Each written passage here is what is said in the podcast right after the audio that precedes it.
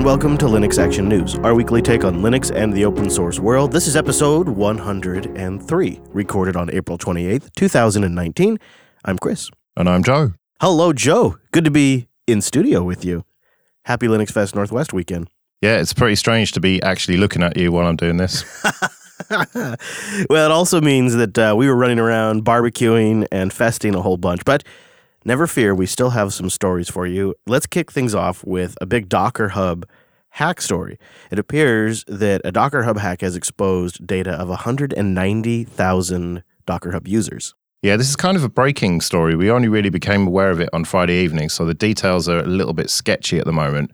But whichever way you look at this, it does not look good for Docker. The whole thing really came to light when Docker started emailing customers um, around April 25th. They wrote, On Thursday, April 25th, 2019, we discovered an unauthorized access to a single Docker Hub database storing a subset of non financial user data. That's according to the director of Docker support in the email. But they did say the hacker had access to the database for only a short moment, which meant about 190,000 users or around 5% of their entire user base for Docker Hub. Now, if you are a Docker Hub user, there are some warnings that have been issued and some steps you can take to somewhat mitigate this. Yeah, that same director of support went on to say for users with auto builds that may have been impacted, they've revoked the GitHub tokens and access keys, and they're asking you to reconnect your repositories and check your security logs for like a GitHub login to see if anything has been accessed. You'll also have to reconnect the OAuth for automated builds, and you'll have to roll over affected passwords and API keys that were stored in private repos. That's just good practice, not required, but it's something you probably need to do. And of course, last but absolutely not least, change your password on Docker Hub. Now, there's been a lot of criticism online. Obviously, Reddit, they've been going crazy about this. And one particular thing that stood out to me was the lack of two factor authentication with Docker Hub, which is a feature that was requested four years ago and still hasn't been implemented. But it's not clear whether that would have actually helped in this situation. There's some argument there. I don't think it would have helped completely, but come on, it can't hurt to have two factor turned on.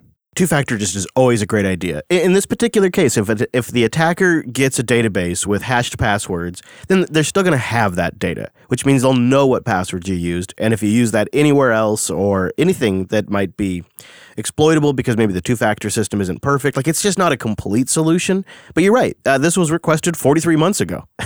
43 months people have been asking for two factor authentication. It'd be good. It would be good. I don't know if it necessarily would have changed much here. You'd still want to go change your passwords and whatnot. But yeah, let's get that going, Docker Hub. You know what? If you're going to be at the enterprise level, that's something you need to do. This is really not the Docker story that I expected to be talking about right now because earlier in the week they announced a new partnership with ARM. Yeah, it's funny you say that because they're really excited about this. I bet they are a little disappointed that this isn't the lead story. And ARM is really making a big stink out of this as well. It's this new capability they're all excited about, which will work for applications that are written in JavaScript or, you know, Node, Python, Java, C, Ruby, .NET Core, Go, Rust, and PHP. Coming next week, or the week that you listen to this, will be a tech preview that Docker will host at its annual North American Developer Conference in San Francisco. L will be there from our crew, and there they will demonstrate the capability for developers to build and assemble Docker image stacks on their laptop, and then the applications inside of which will be compiled and executable on ARM servers think of like the Amazon A1 instances that are often cheaper than the x86 machines. There's some immediate cost savings benefit there. Now, it's not all ARM processors. This is an extension of the ARM Neoverse platform. We've talked about that before, but these are the ARM chips that are targeted at the data center, the enterprise. And ARM's whole pitch here is hey, look, now you've got a solution that goes from the data center all the way to the IoT edge device. It's ARM all the way down. And now you can manage those crazy IoT applications with containers. That'll solve it all. Containers. And Docker is more than happy now with their new enterprise focus. They just got done relining their business around enterprise.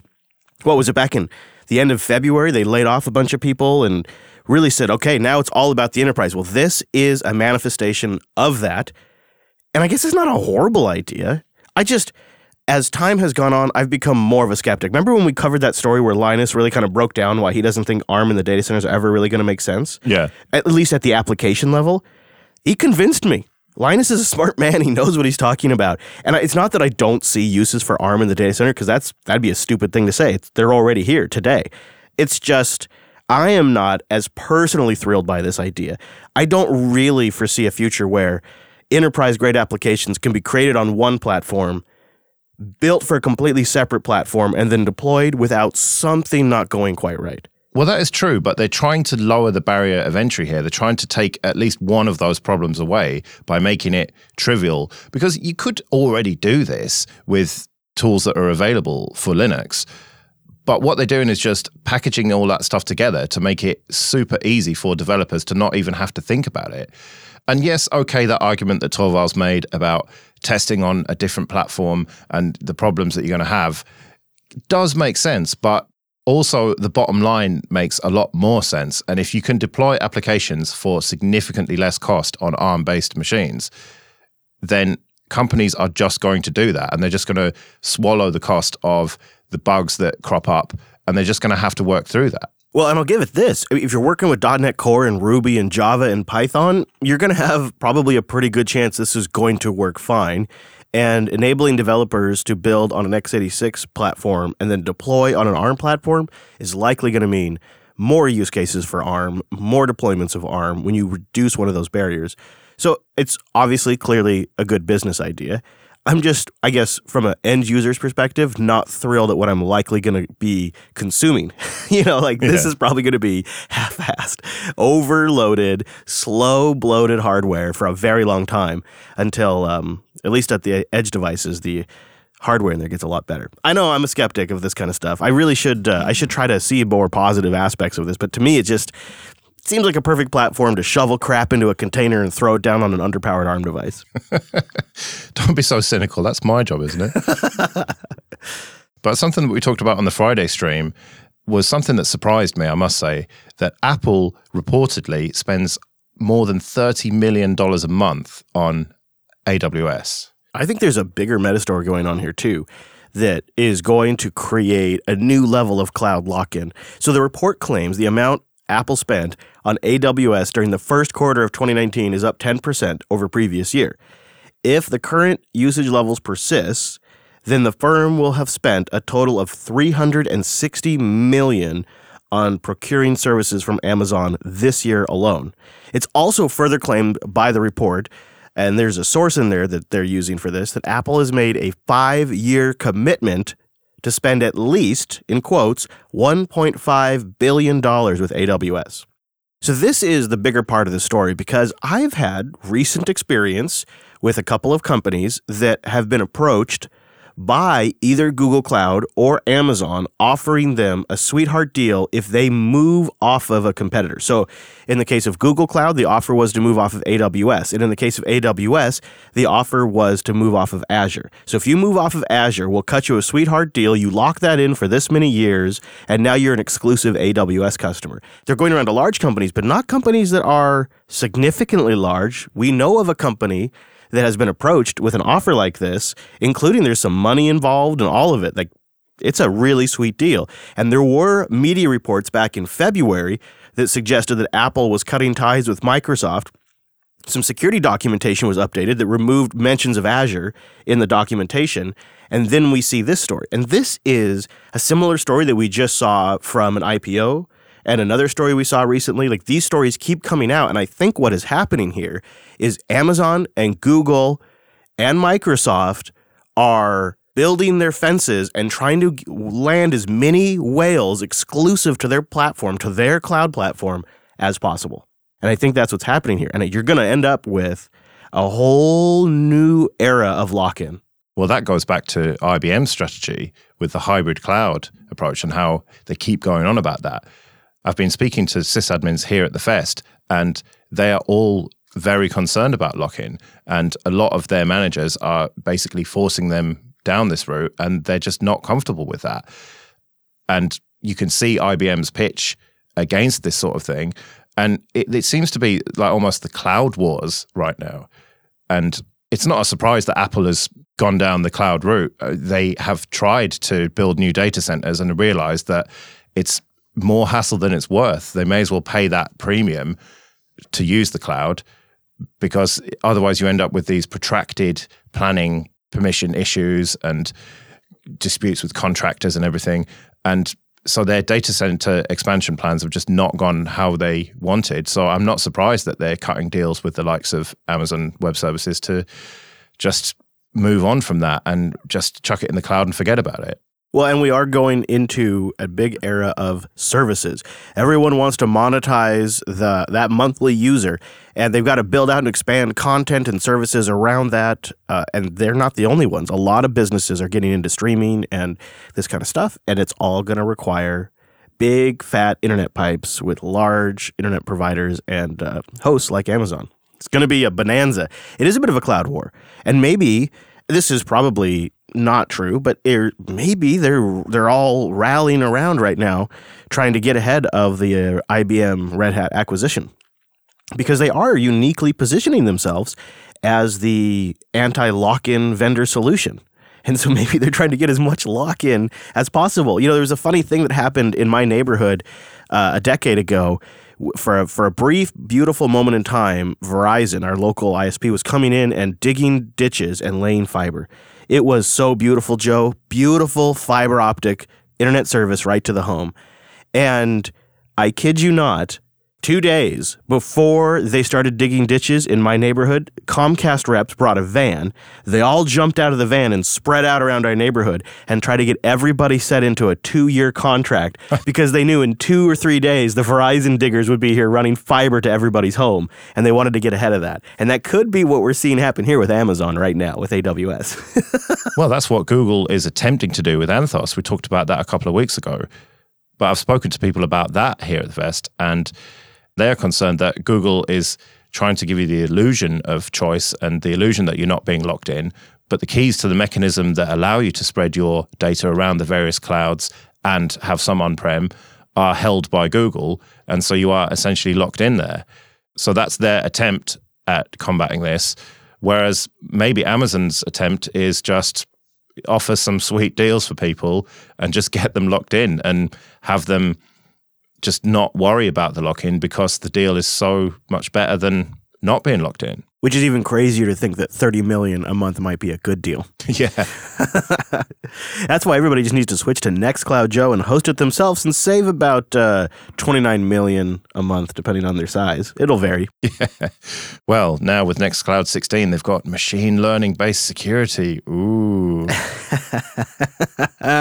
we were having a laugh about this at the fest too because not that not that it's not cool, it's just the the actual uh, suggestion was it was Alan Judy said it. You know, if if you were to launch Fail2Ban, you know that tool Fail2Ban for SSH yeah. logins today, you would say it's machine learning. It, yeah, you would because it's looking at IPs and learning who's trying to attack you, and that's essentially what we're talking about here. Yeah, they call it suspicious login detection, and it uses a locally trained neural network to detect attempts to log in by a malicious actor. There's also other systems in here, like a, a share recommendation system or whatnot, but I wanted to focus in on the security thing because this is really cool. So it does use this locally trained neural network, so there's no sending off to remote cloud servers or anything like that. I, I absolutely appreciate that. The app tracks successful logins on the instance for a set period of time. The default is 60 days, and then it uses the generated data to train its own neural network. As soon as the first model is trained, the app starts classifying logins from then on. So it's always learning. Should it detect a password login classified as suspicious by that now trained model, it will add that entry, the login entry, to a suspicious login table, including the timestamp, the request URL, the ID of the client, all of that that it can collect. And then the user will get a notification, and the system administrator will be able to see that information in the log. When the user is notified, they can go to the security section in their settings. They can terminate that suspicious setting, immediately clear it out, and then they'll proceed to set a new password.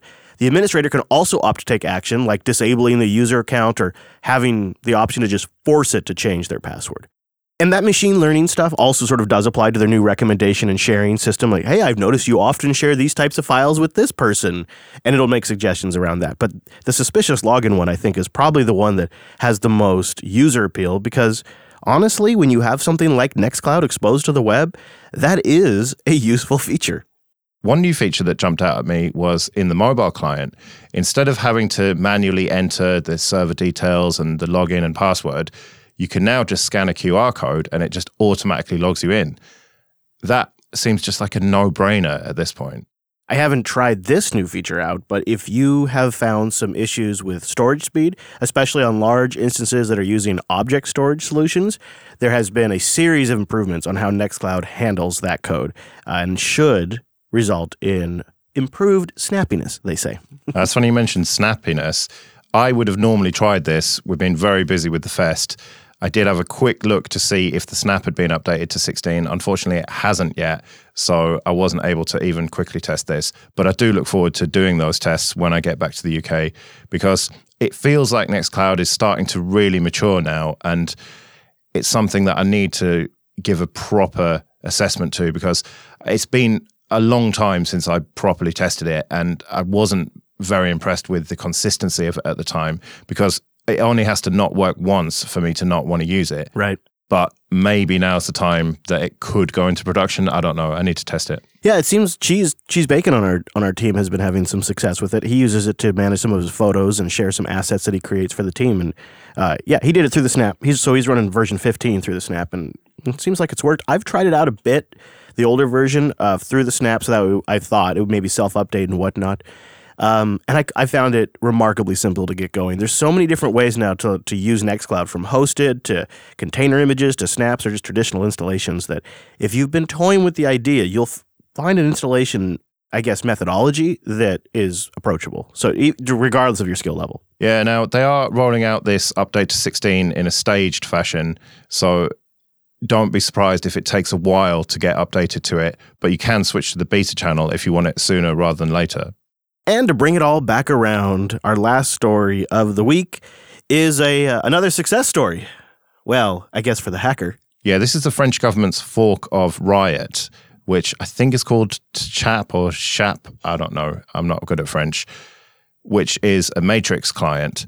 And we talked about this a few weeks ago how they were moving all of the messaging infrastructure to Matrix, which is a huge win for open source in government. But unfortunately, it seems they didn't do an amazing job of the implementation of this. No, the issue really came down to something pretty simple, and it resulted in the app getting compromised within about an hour. Yeah. of them launching it. That's rough, Joe. Yeah, it was really just a simple email parsing mistake in a Python script that parsed input to validate if this was a government email address or not and it would issue a token that would be sent to an address that the attacker could get changed or um, could influence, and then get access to the chat system and have his way with it. And you know the thing is, is they haven't been dissuaded. They say the French government will continue to roll it out. They want to encourage people to stop using WhatsApp and Telegram for any informal communications between government employees, agencies, and some handpicked non government organizations and contractors. So they're still going to use it. They just got to fix that Python script problem. Yeah. It was quite embarrassing for them though, because some of the groups and stuff they've got in there are just like, what are they doing? Like sharing pictures of yellow things and stuff. They're bonding, Joe. They're bonding. It's team building, Joe. yeah, I suppose we probably share worse things in our Slack. We, I don't know about things of yellow, yellow pictures of things, but we definitely have some weird things in our threads. That's true. and it's funny that the hacker calls himself Elliot Anderson and he's like obviously obsessed with Mr. Robot. Yeah. Yeah, it's about half a Linux Fest Northwest. And it was a great fest. Thank you, everybody who made it out this year. We had our biggest barbecue ever, well over 100 people out there that we were uh, cooking for. And we had to go out and do emergency pizza runs. Yeah, I think more like 300 really came. It was an amazing party. And, uh, yeah, look out for the pictures of Noah on Twitter in a pink leotard or swimming costume. it happened. It happened. It was a great fest. Uh, we learned a lot, had a bunch of good conversations. We were able to record some of our talks and all of that. So keep your ears out for updates on that in the future. But in the meantime, be sure to go to linuxactionnews.com slash subscribe for all the ways to get new episodes every single week. And go to linuxactionnews.com slash contact for ways to get in touch with us. Now, we'll be back next Monday with our weekly take on the latest Linux and open source news. I am at Chris LAS. I'm at Joe Ressington. Thank you for joining us, and we will see you next week. See you later.